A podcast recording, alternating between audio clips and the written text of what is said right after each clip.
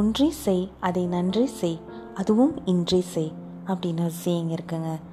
அடுத்த எபிசோட் இதோ பண்ணிடலாம் அப்படின்னு கமா போட்டுகிட்டே வந்த அந்த லாங் வெயிட்டுக்கு ஃபுல் ஸ்டாப் வைக்க இன்றைக்கி தாங்க பெஸ்ட் டே எஸ் இன்றைக்கி இன்டர்நேஷ்னல் பாட்காஸ்ட் டே இந்த நன்னாளை தவற விடாமல் இது அடுத்த எபிசோடோடு நான் வந்துட்டேன். இந்த சிறப்பான நாளை முன்னிட்டு உங்களுக்கு போனஸாக ரெண்டு குட்டி கதைகள் சொல்லலாம்னு இருக்கேன்.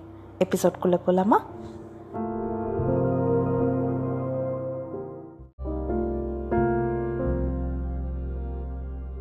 ஒரு நாள் ஒரு வாலிபன் யானை காப்பகம் வழியாக போய்கிட்டு இருந்த பொழுது அந்த யானைகள் எல்லாம் சின்னஞ்சிறு சங்கிலிகளால் கட்டப்பட்டிருந்ததை பார்க்குறான். அவனுக்கு ஒரே ஆச்சரியம்.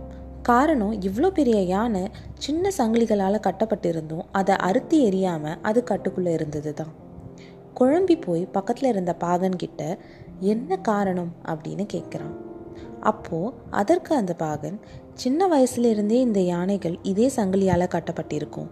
சின்ன வயசில் முயன்று இதை கயட்டி எறிய நிறைய தடவை முயற்சி செஞ்சு தோல்வி அடைஞ்ச அந்த யானை பெருசானதுக்கப்புறம் கூட இது நம்மளால் முடியாது அப்படின்னு நினச்சி அதோட சங்கிலியில் கட்டுக்கோப்பாக இருந்து அந்த சங்கிலிக்கு அடிமையாயிடுது அப்படின்னு சொன்னலாம்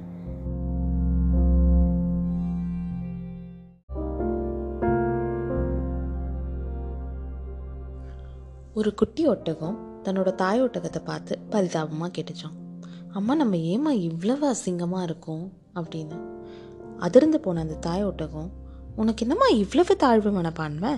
நாம் அசிங்கமாக அழகான்னு எதை வச்சு முடிவு செய்கிற நமக்கு வேண்டியது தான் நமக்கு தரப்பட்டிருக்கு அப்படின்னு ஆறுதல் சொல்லிச்சான்.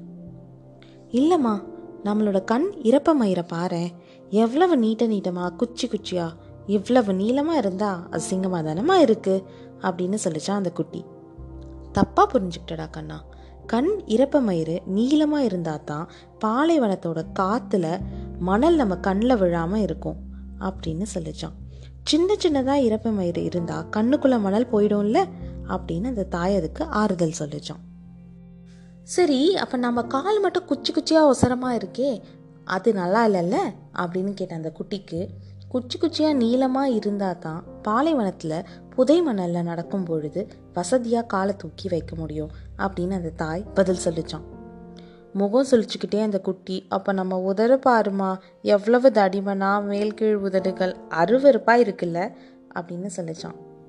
அந்த தாய் சிரிச்சுக்கிட்டே பாலைவனத்தோட முள்ளு முள்ளான கள்ளிச்செடியை சாப்பிடணும்னா தப்பட்டையான பல்லும் தடிமனான உதடும் நமக்கு அவசியம் அப்படின்னு சொல்லிச்சான். குட்டி விடுறதா இல்லை. நம்ம தோலை பாருமா எவ்வளவு கெட்டியாக சாக்கப்பை மாதிரி இருக்கு. ஒரு மான் மாதிரி தோல் தந்திருந்தா எவ்வளவு நல்லா இருக்கும் அப்படின்னு சொல்லிச்சான். உடனே அந்த தாய் பாலைவனத்தோட குளிரை தாங்குதாம்மா இப்படி கெட்டி தோல் இருக்கு. ஒவ்வொரு உறுப்பும் நமக்கு பாலைவனத்திற்கு ஏற்பதான் வடிவமைச்சிருக்காங்க அப்படின்னு சொல்ல அந்த குட்டியுடனே அப்போ நாம் ஏமா பாலைவனத்தில் இல்லாமல் ஜூவில் இருக்கோம்? ஜூலியே பிறந்து ஜூலியே வளர்ந்து சாகிற நமக்கு எதுக்கு பாலைவனத்துக்கான உறுப்புகள்? அப்படின்னு அந்த குட்டி கேட்க தாயோட்டகம் வாய மூடி ஒன்றுமே சொல்லாமல் மௌனமாக நின்றுச்சான்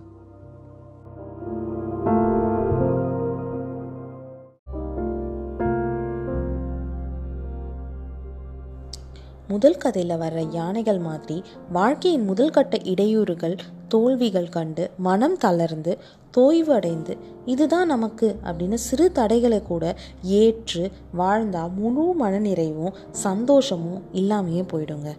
நம்ம தகுதிகளையும் ஸ்கில்ஸையும் இம்ப்ரூவ் பண்ணணும்னு முயற்சிகளை கைவிடவே கூடாது. அதே நேரத்தில் சில இடங்களில் நமக்கு ஏற்றதில்லை அப்படின்னு தெரிந்தும் சிலர் அந்த இடங்களில் சிக்கிக்கொண்டு தங்கள் திறமையை பாழாக்கி விடுறாங்க. ஜூவில் இருந்த ஒட்டகம் மாதிரி.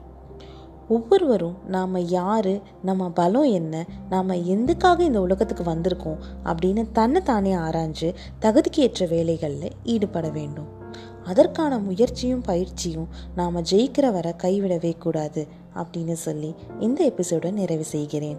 மீண்டும் வேறொரு எபிசோடில் சந்திக்கும் வரை இது காதோடு தான் நான் பேசுவேன். வித் மீ பிரசி உங்கள் கமெண்ட்ஸ் மற்றும் எபிசோட் பற்றிய கருத்துக்களை காதோடு தான் நான் பேசுவேன்னு இன்ஸ்டா பேஜில் ஷேர் பண்ணுங்கள் நன்றி.